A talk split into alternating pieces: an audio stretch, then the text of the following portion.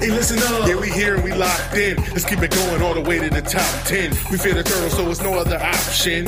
Fred and Ryan, just watch them. Let's take it to the max. It's the Shell and Tell. They're coming with all the facts. It's the Shell and Tell. Let's take it to the max. It's the Shell and Tell. They're coming with all the facts. It's the Shell and Tell.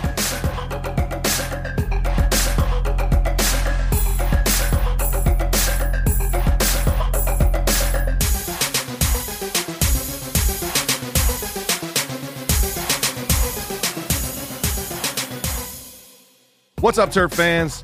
Fred and Ryan back for another episode of the Shell and Tell podcast. It's Monday, November 1st, and we got an action-packed show for you. It's just Ryan and I back to our roots as Ahmed is burning the midnight oil over at Inside Black and Gold. Yeah, be sure to check out what he's got going on down there. Must be a big project rolling out. But don't worry, will still be part of the show as he got to go to the post-game pressers and speak with Coach and Challen Faumatu a little bit after the game.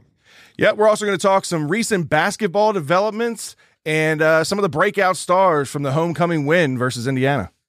Oh, there were definitely some new stars to look at. Yeah. When we talk about the stadium experience, took another step in the right direction, and maybe touch on a couple of the big recruits out of Florida. I'm sure we'll let the details come back when our recruiting expert joins us again next week. That's right. All right, like we have the last couple of weeks, let's start off with some basketball news. Is the Terps men's squad had an open practice over the weekend that we talked a little bit about last week. Heard the turnout was as good as a practice turnout could be. Lots of positive feedback around the team as they kind of broke up into a red versus black scrimmage. They had a 20-minute scrimmage. Team Red with the win, led by Eric Ayala. Here he's looking really good and comfortable.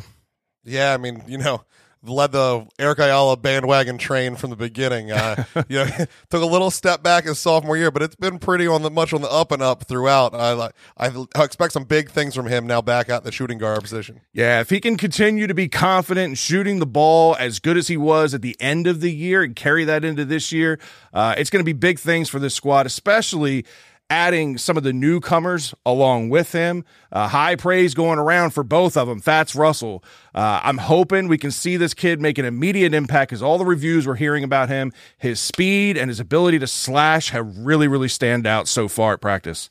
Yeah, it's really interesting, like getting these transfers coming in and not be like a, back end role player. That's kind of what you're used to, is like, we need to fill this tiny hole. Like, these guys are projected as being some of your leaders, like immediately coming in the gate. Both Fats Russell and Qudus Wahab, both of them making top 20 in the Big Ten on a lot of these rankings. I mean, these guys are going to be a big part of this rotation. Well, you mentioned Wahab. The word was the team was running a lot of plays to get him touches in the post, which is a much, much needed addition to the low post for this team. That was something that sorely lacked last year. Yeah, it was absolutely. And again, going against some of the big guys in the Big Ten, you need them. Got some news on one of those big guys. Why don't you let the people know what's going on with our favorite McDonald's lawsuit player? And the questionable last name. Illinois' big man, Kofi Cockburn, however you want to pronounce that. It's Cockburn. Get over yourself, buddy. Suspended for the first 3 games of the season due to selling merch. But here's the kicker to the whole thing. Selling merch a month prior to the whole NIL implementation that happened in July. So right now you can sell all the merch you want. Right. You didn't wait a month. This is like, couldn't hold out 30 more days? You couldn't get something a little under the table for 30 more days? This is like Marcus Vick robbing a McDonald's before the NFL draft. Yeah, right? I mean, I get it. It's only 3 games. It's not huge, but this is a team. They're not playing anybody that they're going to lose to. Right, exactly. It's going to be the powder puff portion of the schedule. But this is a team that's right now, they're ranked above the Terps. You got Michigan, Purdue, Illinois, and Ohio State all in the Big Ten, ranked higher than the Terps in the preseason AP polls. So this is a team with high expectations with a guy like Coburn coming back.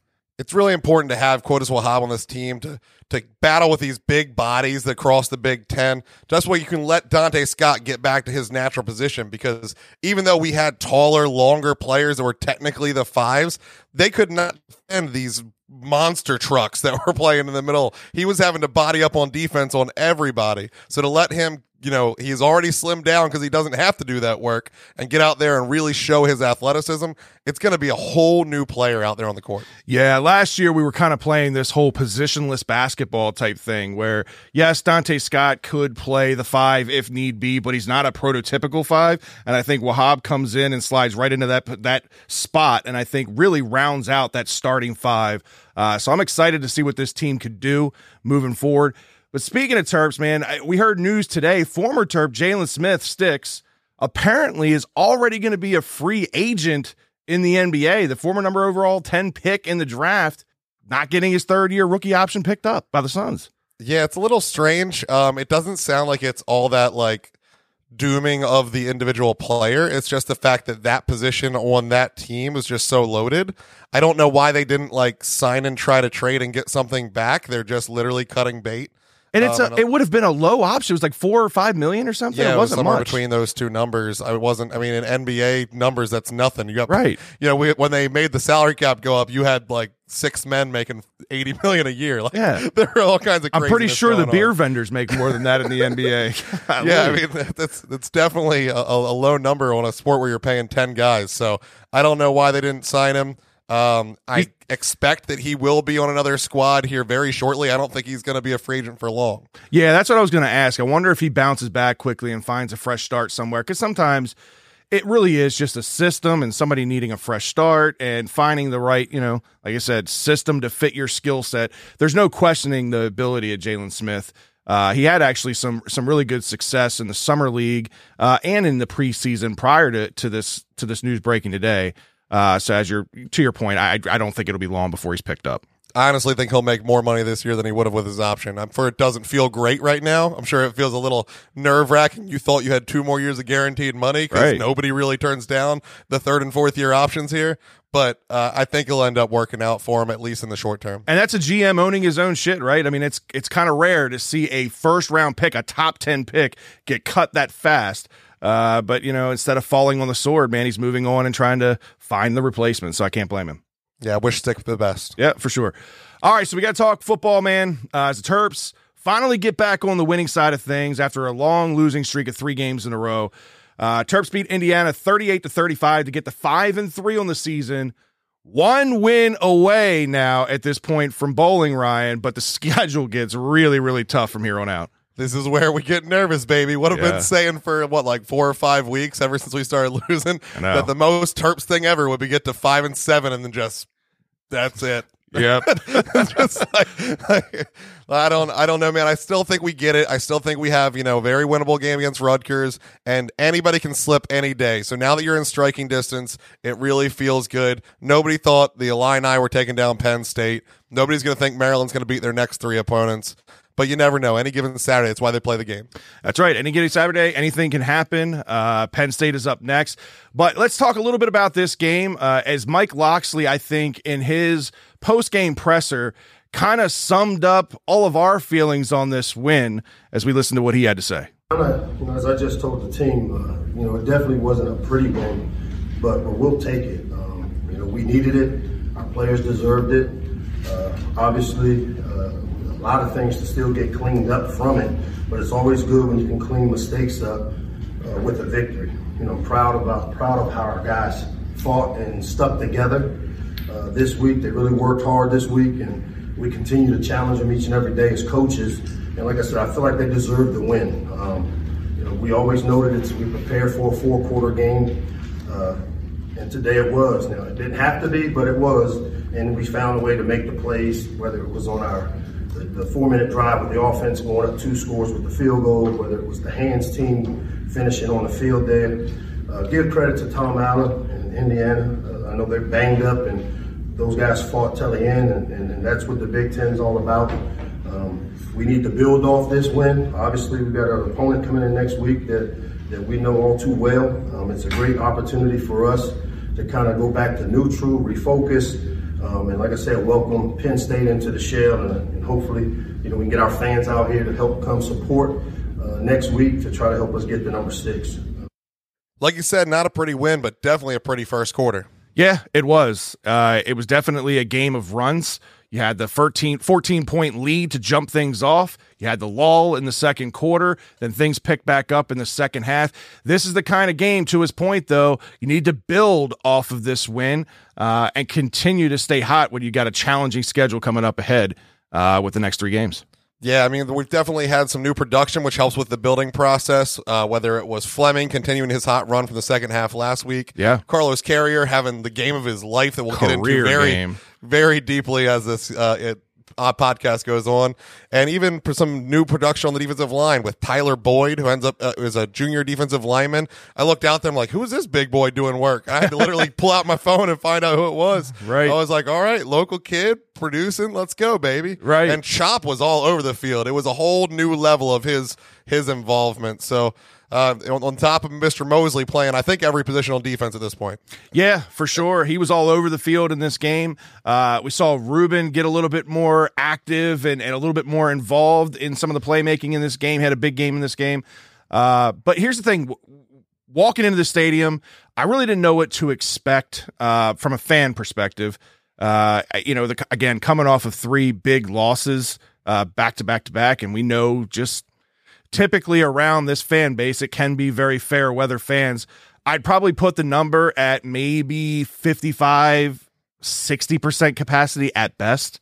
Would you say that's right? I mean, walking in, it was that. I think we got closer to that 70%, but I don't know. We didn't see the upper deck very much. Yeah. So who knows? If that was full, it changes. If it was empty, it doesn't.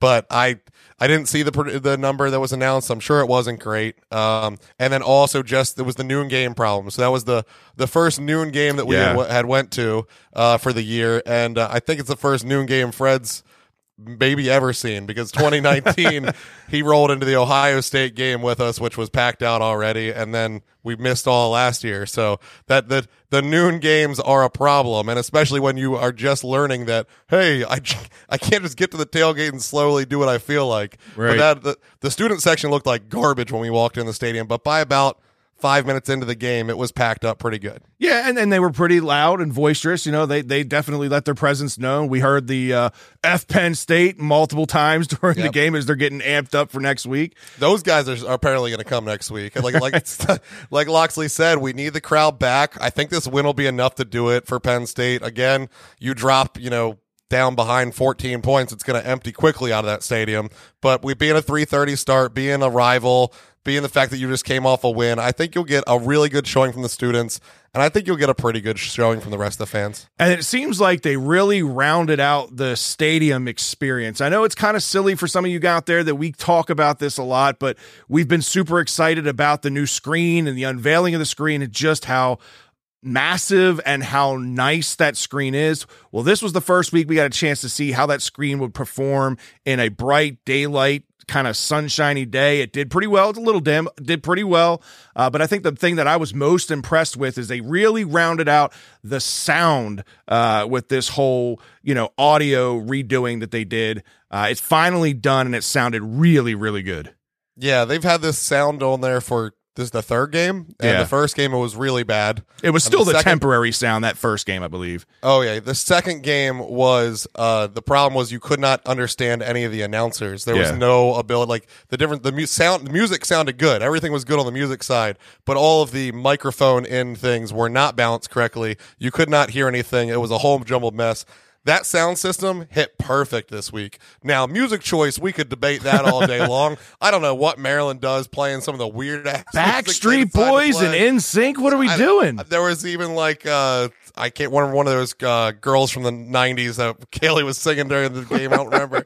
What are we playing here? I guess we just pick up all the free songs. I don't know. I mean, I know it was Halloween, but was it Back to the Future night or what the hell? It was like a 20-year flashback in time. But it really does. It changes the experience. It keeps you more engaged. It keeps the people that are the casual fans, the kids, the wives, the people that are just, going there for a game because somebody wants to go for their birthday. It keeps those people more engaged and happier longer. Well, speaking of the kids, and I said it was Halloween, you had the girls there dressed up in their princess dresses, and you were an overnight celebrity as you guys were on the board a couple of times. Yeah, we got him. We finally got him on the board for the Jersey Mike's Jersey Cam. I always try every week. I got two beautiful blonde-haired identical twin girls. I figure it's a ringer for that for the thing. A slam dunk. It took putting them in full-blown princess outfits and the stadium being at like 60% for me to get on the screen. But my first time on the screen, we took down the win. We got ourselves some free subs, baby.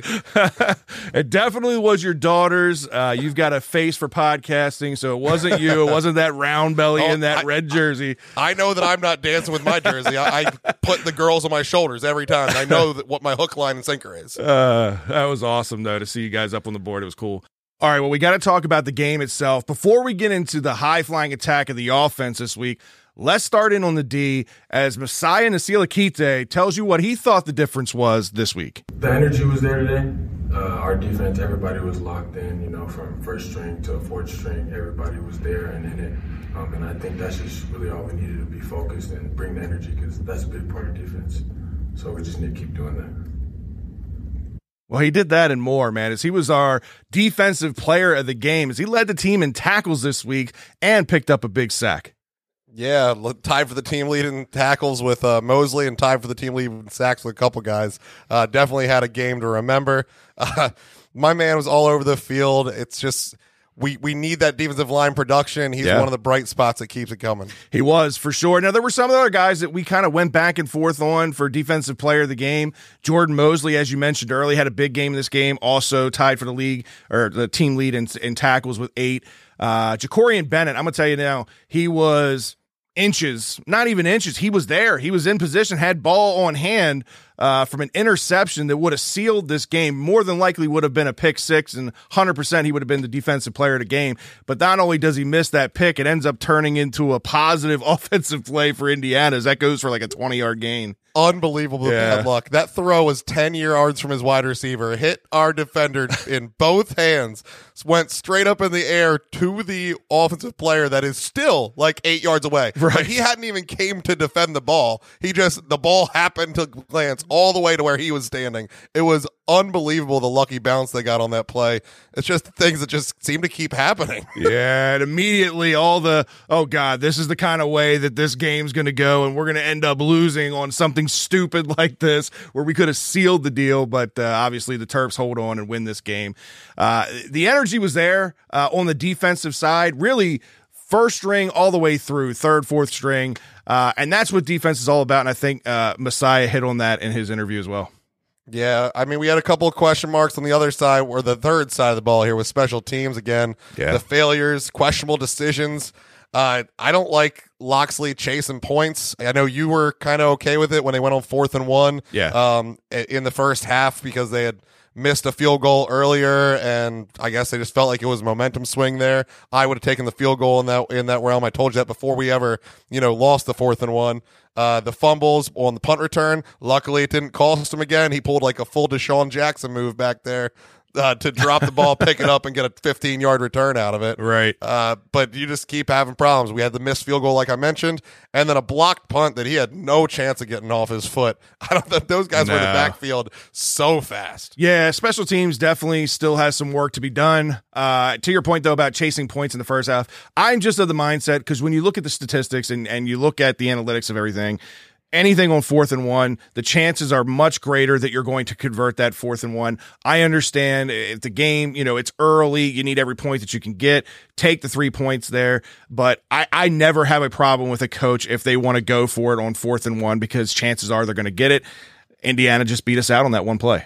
I mean, I think chances are most teams are going to get it. I think that the statistics say that the average should be that you're getting 3 yards per game or play, 3 yards per carry. It's kind of how the game works, and we average well below that at like 2.1 a carry this game, so it makes those statistics on 4th and 1 a little scarier when you can't get up to 3 yards a carry. Yeah, well, I'm gonna say this, you had an interesting guy lined up at fullback in this game, and CJ Dupree, that's a big boy. On 4th and 1, give that ball to him, let him go through there and get that yard, that extra yard. Or yeah, that was later in the goal line setup. No, I know, but he could have been out there earlier on that and got you that extra yard. Or you got big boy Penny Boone standing on the sideline. What's the deal? Why is he not out there getting that extra yard? Well, as we'll hear later, Penny Boone ended up being a healthy scratch from this game. All right. Switching to offense, we start with the star. It was a hard man to excite because after the game of his life, this is about the most animated answer he had in his post-game presser.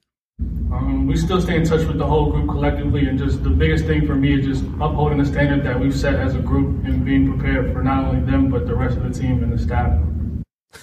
Carlos Carrier, man, a few words. Bro, I'm telling you, I combed his interview. I wanted to give this man the highlights. I wanted to bring it. But this dude's got a future in politics. He sat up there for not very long because the reporters kind of gave up on him because every question they asked, he batted away and just said, you know, the team, the process. He wouldn't talk about his production. He wouldn't talk about when they would add other players. They were like, yeah, well, how about, what about the options of you and Fleming getting extra opportunities? Won't talk. Nope. We're back to the team. We're back to this. This guy found out that you're not supposed to talk about yourself, and he sticks to it. There was that's it. It was kind of impressive. Yeah, usually you don't see that until you get guys at the pro level where they've kind of gotten that all together. And for a guy that hasn't played a whole lot of football, it's surprising to see him coached up so well in that sense.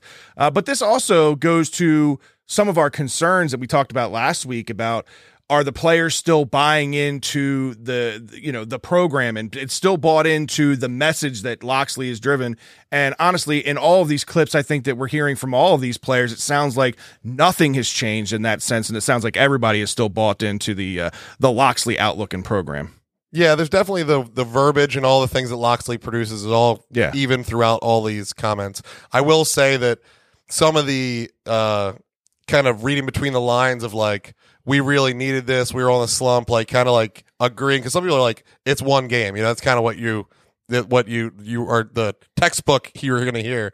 But there was a little bit of honesty on some of these guys about how much this win really meant to them and they needed in the moment and really can get them back engaged. So I'm wondering if maybe these players weren't really losing it, but maybe somebody else was in the locker room. Right, that's a good point.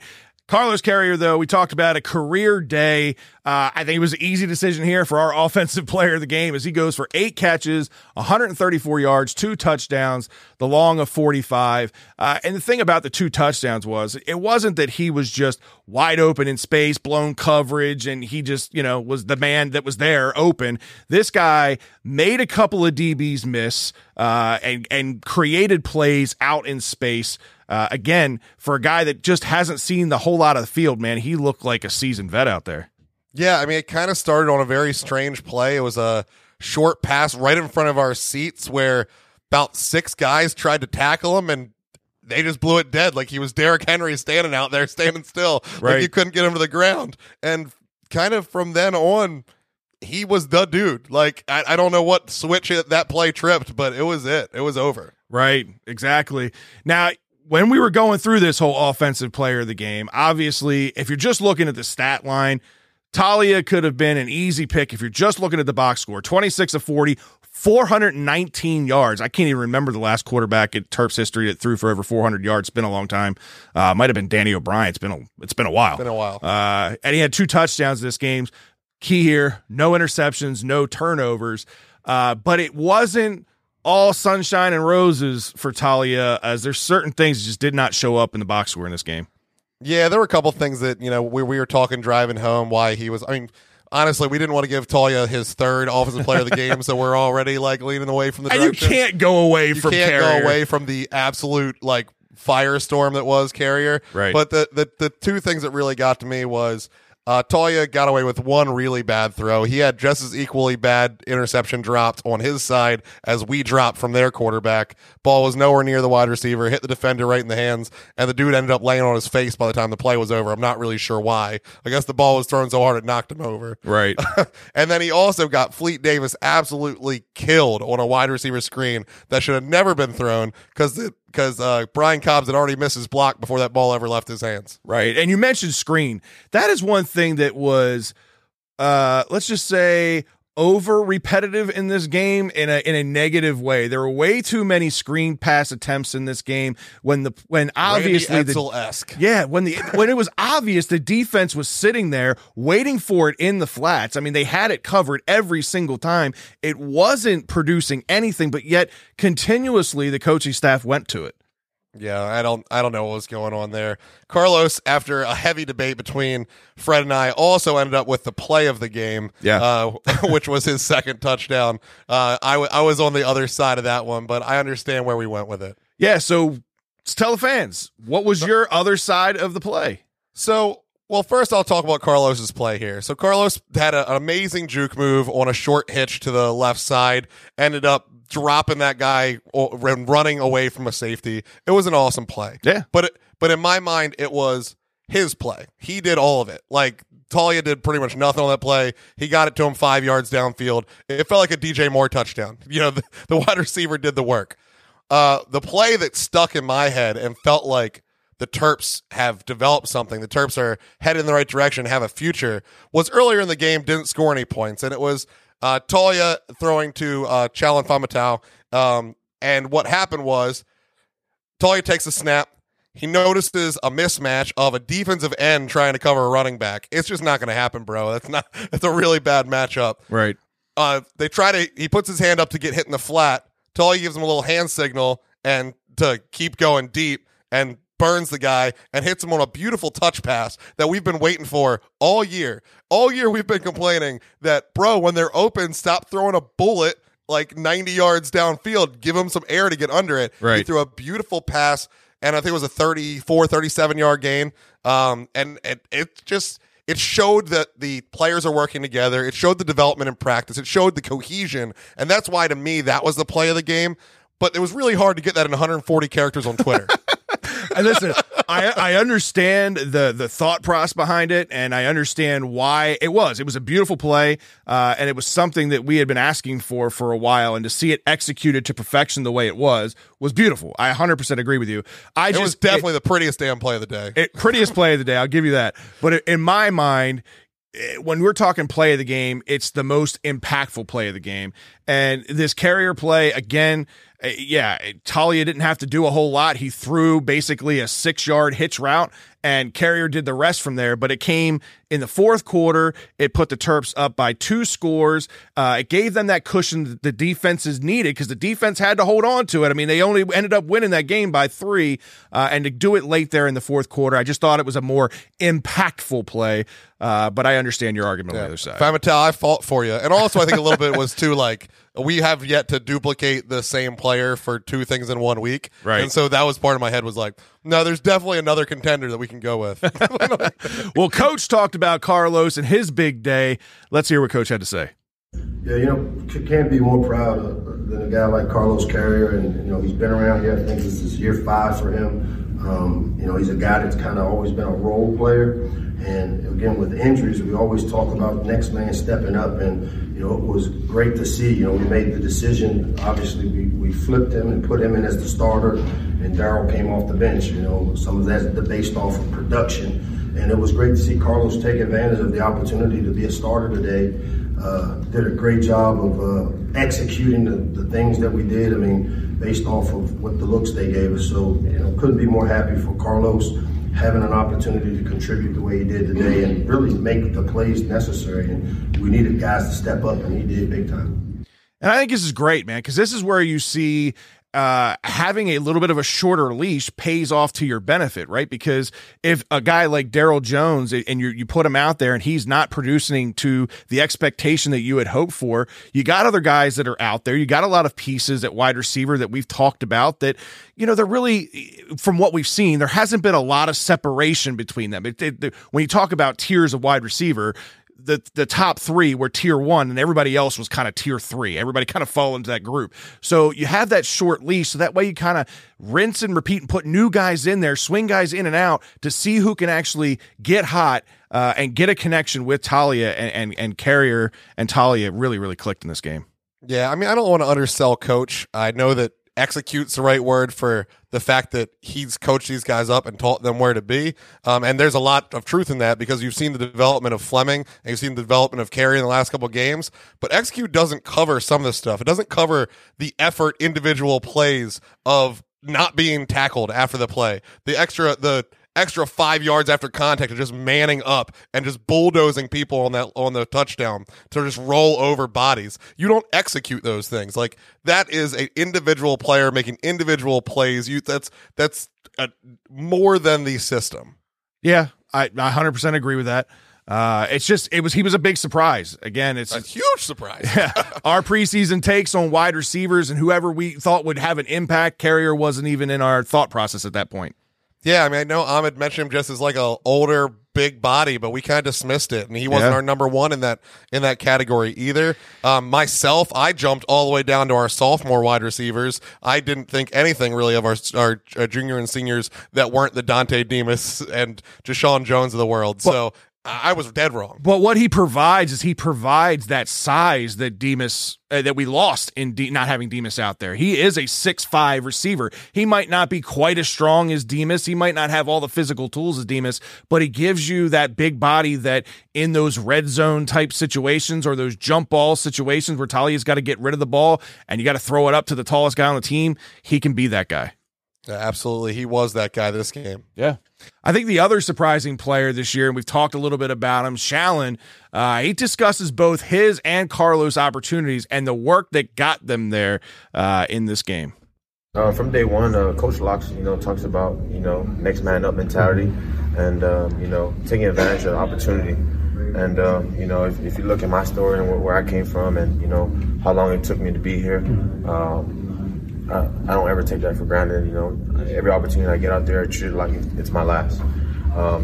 With Los and I, who hardly wasn't playing in the beginning of the season, we prepare every game like if we were going to start or we're going to have a lot of touches or receptions. So it felt great to make use of the opportunity, but we're going to get back to work and fix our mistakes that we have in the film room and get ready for Penn State next week.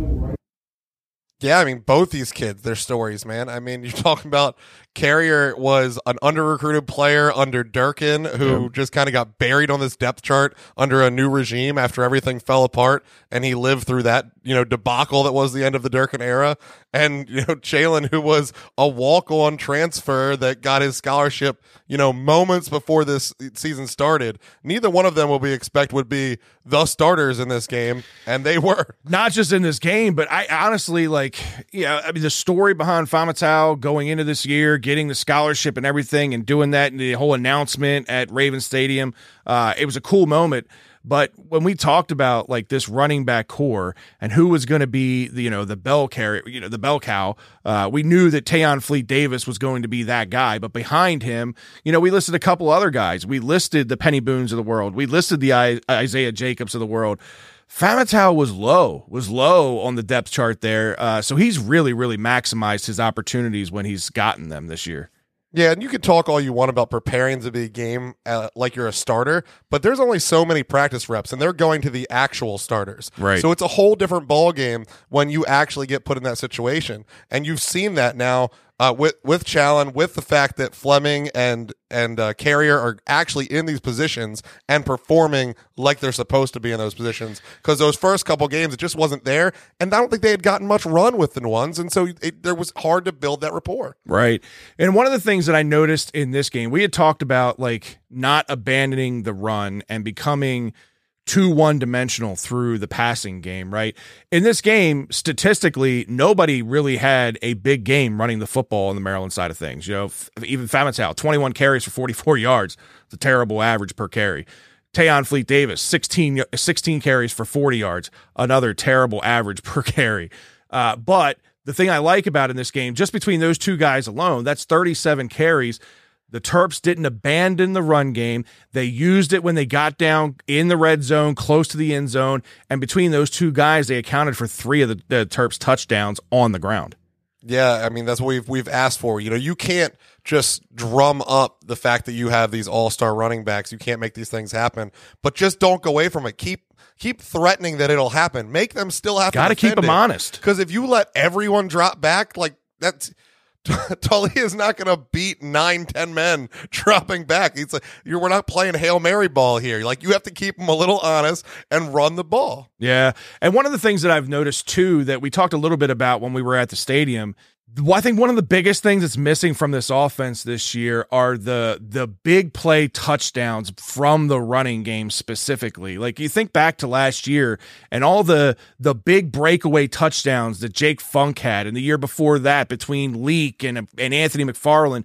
McFarland in the Ohio State game had a couple himself. Like I said, going back to Funk last year against Minnesota, he had a few in that game himself. We just haven't seen that. I don't know the stat behind it. I don't have the stat behind it, but I can tell you, just in the games that we've been to and the games that we've watched, you don't see those 40, 50, 60-yard touchdown runs, not in this offense. Yeah, we're not getting that. And maybe it's because we're missing a few bodies. I mean, we very well know the wide receiver injuries that we're dealing with, but the running backs is kind of a mystery. Our missing buddy here, Ahmed, gets a chance to clear that up on the injury issues in the running back room with a question to Coach Locks. Hey, Coach. Obviously, Tayon Fleet-Davis and Challen, they did a good job of kind of establishing the run. So from your perspective, what do you think they did well? And don't believe we saw Isaiah Jacobs and Penny Boone, if there's a status update on them.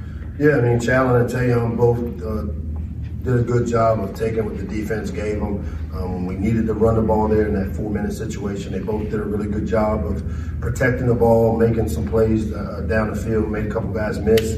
You know, with Penny was a late scratch due to injury, and then Isaiah's coming back off of the high ankle sprain. We warmed him up. He was dressed. He would have been an emergency player for us. But those two veteran players, Challen and Fleet, have continued to be really consistent when given opportunities, and we're lucky to have that type of depth at the position. Yeah, I misspoke earlier. I said a healthy scratch. I meant a late scratch is what I was going for there. He definitely is still a little banged up. It is interesting to know that Jacobs was available, but they were hesitant. So they knew they needed to win that game, but they weren't really willing to bust it out unless they needed it. Yeah, I'll be honest with you, though. If it was a high ankle sprain, and this was the first I had heard of the injury itself, I knew he was dealing with something. I just didn't know how severe it was. High ankle sprains, are a 4 to 5 week usually window, and coming back from that 100% healthy. So, in this game, I think it was the one game that maybe you could hold him out. Yeah, as important as this win was, you definitely need him ready for the next stretch of three. So I'm glad that he was able to get that extra week rest, because we're going to need him for this stretch. And I don't know who's out there hurting Boone, but that's a big boy to get injuries on. He's probably got like a turf toe or something like those big guys get, because I don't think you can injure anything up top on that boy. Right. But in this game, though, where was the depth? I mean, because outside of those two running backs, we didn't see any of McDonald out there. We didn't see any of Roman Hemby out there. I mean, at this point with Hemby, maybe they're just saving him for his red shirt to try to limit his exposure, to keep him for, an extra year.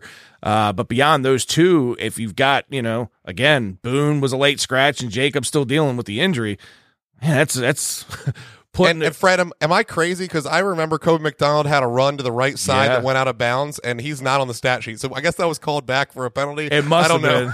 I don't remember it being called back for a penalty, but when I looked on the stat sheet, I was like, nah, that bro definitely touched the ball. He definitely did. I don't remember if that was called back or penalty or not, but that's a good point. I've forgotten all about that. But yeah, it's a pretty small rotation of running back, especially when you compare it to the years past. But hopefully that changes here soon with getting Jacobs and Boone back. Yeah, it's hard to call it depth when you're used to seeing three running backs every week, and now we're seeing 1 to 2. So I know you got to say that you got to keep your boys happy, but like, we got to get these guys back and healthy before we actually have depth. Right.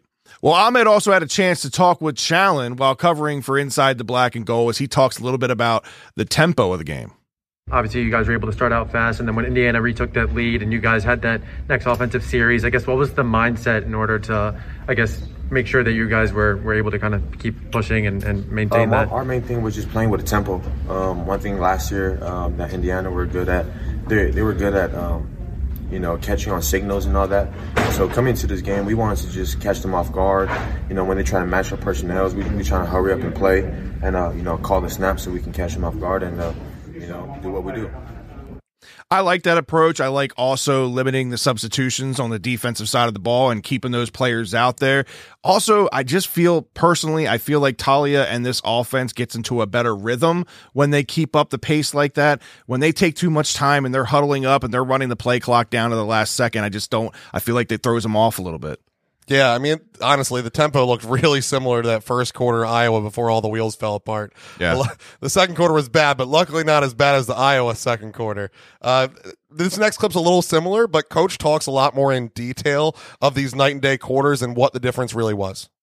Yeah, the goal was to start fast, and one of the things we started the game with offensively was we wanted to play with tempo. And so the first two drives you saw us executing our fast tempo, our fast-paced system, because, Indiana's one of those teams that tries to hold their calls on defense until you make a call, and then they get lined up. And so the goal was to start fast, and we did. We were able to get ahead. But then once they saw that was our game plan, they made the adjustment, and they just started bringing pressure from all over the place. Mike plugs, corner cats, fires from the field. And that's when we tagged our RPO stuff and got out of the fast-paced system that we were running. And Leah struggled early in the second quarter a little bit with his decision-making. It took us a while to get in at halftime. Once we got into halftime, we kind of said, hey, here's what they're doing. And we were able to settle him down, at least with his eyes. And then things just started clicking for him. He started making the throws. And guys like Carlos Carrier, Marcus Fleming, Rakim Jarrett all stepped up and really helped us. Well, Coach says they hold calls, and player says they steal signs. So I tend to believe the player. I bet that's what was said in meetings this week. Yeah, probably so. Well, the opponent made a change on the sideline. Why can't we make changes on the sideline, right? Yeah, I mean, that's kind of part of my frustration is the fact that, he talks about how we needed to get into half and get him calmed down, get his eyes settled.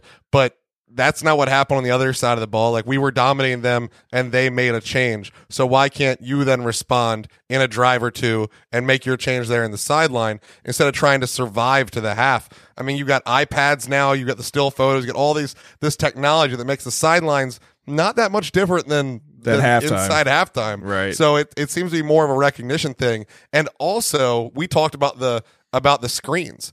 I think he did make an adjustment. All of a sudden we were throwing 4 out of 5 plays were screens. None of them worked, but that was his first adjustment, was something that didn't work.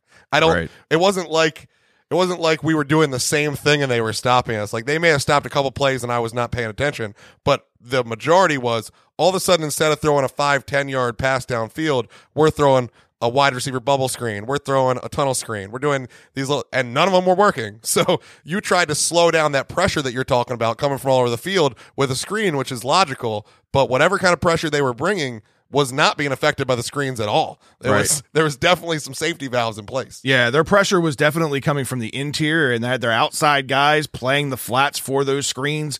And again, they did a really, really good job of shutting that down. It's just, you got to make a quicker adjustment to that to go back to what was working, which are the passes 10 yards and beyond downfield. Yeah, luckily it didn't cost us the game, but having a whole quarter of stagnation like that really could have. So got to find a way, whether it's the quarterback's issue of not being able to pick up in the spot or whether it's a coaching issue of not having the ability to do it there on the sidelines, we got to be able to make those changes faster. Right. Well, Coach mentioned in this as well that Rack continues to just work.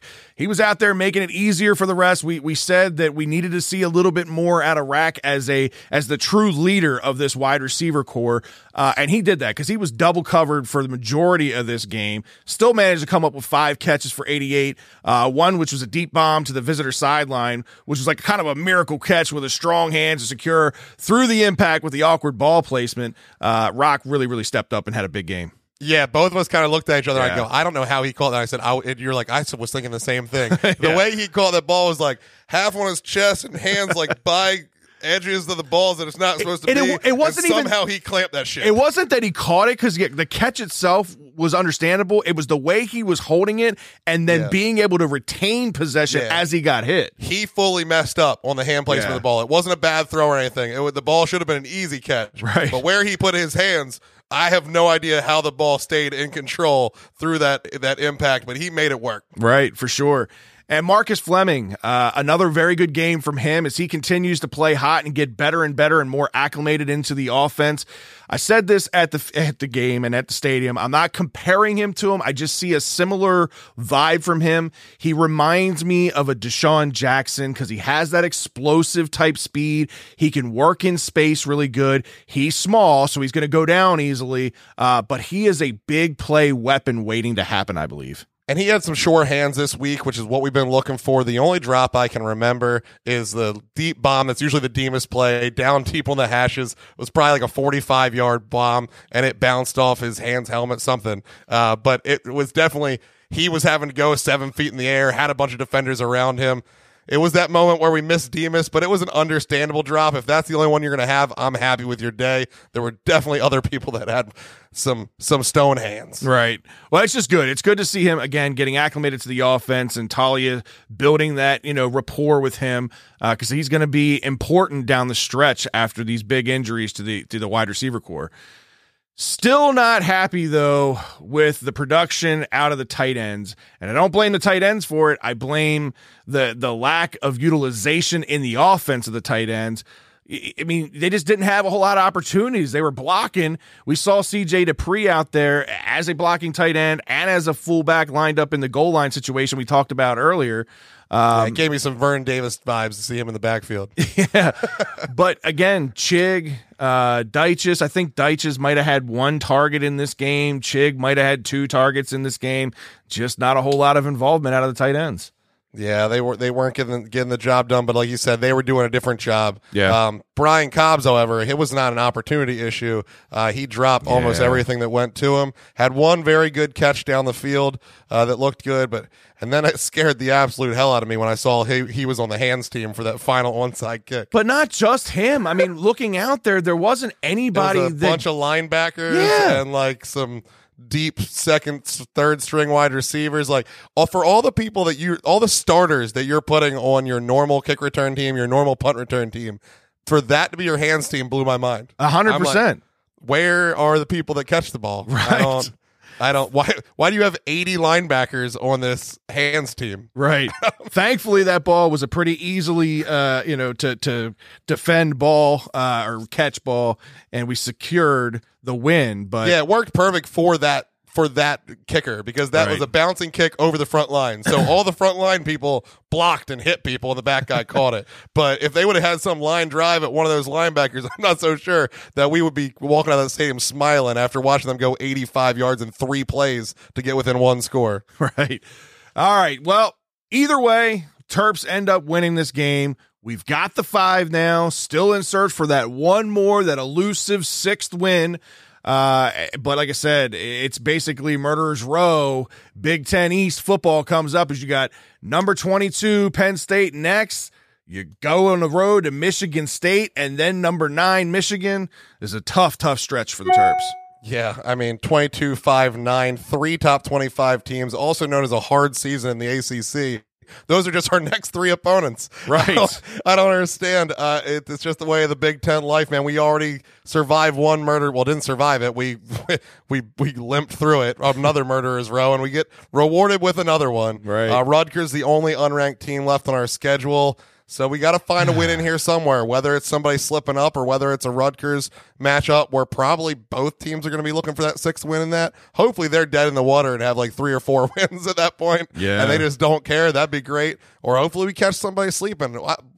Do we get this week? Fred? Let's do it this week. Let's get there this week. Let's just get it out of the way. Make the rest of the season like less stressful. Less stress. Don't have to worry about it. If we get extra wins, it's just extra, fluff on the year. We just need to get that 6th win. If we could do it this week against the 22nd ranked Penn State Nittany Lions, how great would that feel at home? As they come in 5-3, same record, but they're ranked 22nd in the country right now after the recent loss to the Buckeyes, 33-24 over the weekend. This was a big win for us last year against Penn State as we went up to Penn State, not in front of any fans, but we beat them pretty handily, 35-19. That was Rock's kind of coming out party. He had 5 catches for 144 yards and 2 touchdowns. He had a couple of slant. The touchdowns were on the exact same play. Yeah, they looked like mirror image of each other on those post pattern touchdowns. Sean Clifford, He was pressured pretty much all game in that game. Ruben, Nasirildeen both had 2 sacks in that game each.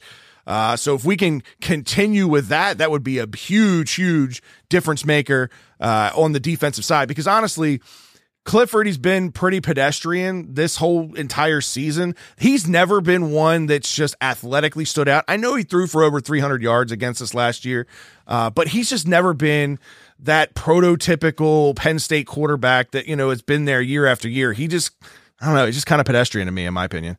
Yeah, I mean, the big red dog's not much to fear about, you know. It's what you going to. But if we're sitting here thinking that we're going to have the Penn State experience we've seen recently with the checked out head coach that, you know, isn't paying attention to what's going on, you got another thing coming. Nobody hates Mike Locksley more than James Franklin. Right. We have seen that time after time. They have apparently something rough went down when they were both on this Maryland staff, because those guys can barely make eye contact. They don't like each other. Either one of them has a chance to run up the score. They do. So you are going to get both horns in this game, whatever you want to call it. There is not going to be this overlooking thing. Luckily, I think we got our locker room back with this win. I think we'll have the fans back after this win. So we got a couple things going for us, but that checked out head coach is not going to help us. Right. Listen, this is a game out of the next 3 that I think if we're going to steal one, this is the game where I think coach can coach them up to be able to do that. I'm not saying we're going to. I just think out of these next 3 games, being at home, again, coming off the big win against Indiana, beating them last year in Penn State, I feel a little bit more confident going into this game than I normally would for a Penn State game. I know we got our asses handed to us a couple years ago at home to this Penn State team. But it's listen, not a blackout. It's not at night. That's right. I was just getting ready to say that. It's a big build. That's exactly right. I will say this, at Penn State, you know, when you're looking at what this team kind of presents on the offensive side, like I said, Sean Clifford's just kind of been pedestrian. From a running game perspective, they're only averaging 3.3 yards per carry as a team. They've got a 3-headed attack, but nobody really jumps out. Junior Noah Kane, he's kind of their primary ball carrier and receiving back. He's the kind of do it all, but still statistically hasn't put up a big year. They've got a sophomore in Kayvon Lee and a senior in John Lovett that'll see some carries. But again, nothing a real threat in the running game. Where you have to watch out for this team, this is going to be a big challenge, is if you have young children. I wasn't going to go there, but you can.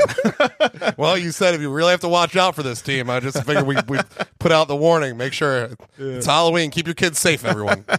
The wide receiver core on this team can be dangerous. Senior Jahan Dotson, 5'11", 184-pound speedster. This kid is a problem. 60 catches, 690 yards, and 6 touchdowns on the year. Put it in perspective, Rakim leads the Terps with 31 catches for comparison. So this guy's got double the amount of catches. This also kid, known as what Demas would have had. Well, maybe we'll. I guess similar pace. Sophomore Parker Washington's 5'10", 207 pounds, 41 catches, 482 yards, and 2 touchdowns. So that's where they're going to be. They're going to beat you. It's going to be through the air. So this secondary is going to be tested. I hope that's where they try to beat us, because that's the only place I think we can compete with them, because our run defense has been less than pedestrian for a couple weeks now. I need to see a lot more out of them, but with Bennett back this week, Ja'Korian, and hopefully Kenny back next week, our DBs are back to being pretty much full strength, and like we said at the beginning of the year, we're right there with our wide receivers for the top crew. Right. Defensively, this team's ranked 38th in the nation. They're giving up 342 yards total per game. They've got a good linebacker tandem in senior Ellis Brooks and junior Brandon Smith. Both of them lead the team in tackles. Their defensive end, senior Arnold Abikiti, we'll say that, leads the team in sacks with 5.5. Similar build to Sam O. Looks very, very similar in stature. Senior safety Jahar Brown leads the team with 3 interceptions. They actually have a very, very good secondary. So this is going to be a challenge for Taulia and this offense. All right. Well, it's not quite as a shiny Bob Ross, as you said, picture from last week that Ahmed gave us. Right. But this is a bit of a different team, isn't it? Yeah, it's definitely a bit of a different team. And going by our predictions that we had for this year, Ahmed did not seem to feel too confident going into this game. Yeah, well, we'll start with his, that we ours feel less depressing. Ahmed predicts this game. He wasn't right last week. Fred was the closest, so we have a chance that maybe Ahmed's wrong now. 48-13 with PSU, Penn State taking it down. I just he's probably right, but I just don't love it. Yeah. I won't be happy if that's the final score. If we lose that bad at home to this team, I mean, listen, I understand they're one of the better teams in the Big Ten, but you got to prove that you can keep up with these teams. You got to prove that you can even compete with these teams. We did it last year. We beat them. We should be able to stay with this team at home. I'm not going to pick the Terps to win this week, but I am going to predict this to be a closer game than what Ahmed has it. I think our offense will be able to do more than put up 13 points a game. The only way I see us only putting up 13 points in this game is if Taulia falls back to what he did against Iowa. And Lord hope that does not happen in this game. I think Taulia learns from that. I think, to your point, Locksley wants this game more than any on his schedule. I think he's had this circled. So does Franklin. So I understand that, but this means something extra for Locksley. I think the Terps will be in this game, but I don't have them winning it. I've got the Nittany Lions winning 38-34. 38-34. Yeah, I think. All right, well, there goes my next question, because I was going to ask if I picked the Lions to win, but I was the closest score, whether I could get credit if we did win, but you're actually closer than I had it. So that takes the pressure off me, forcing myself to pick the Terps. I don't see it. God, I hope I'm wrong.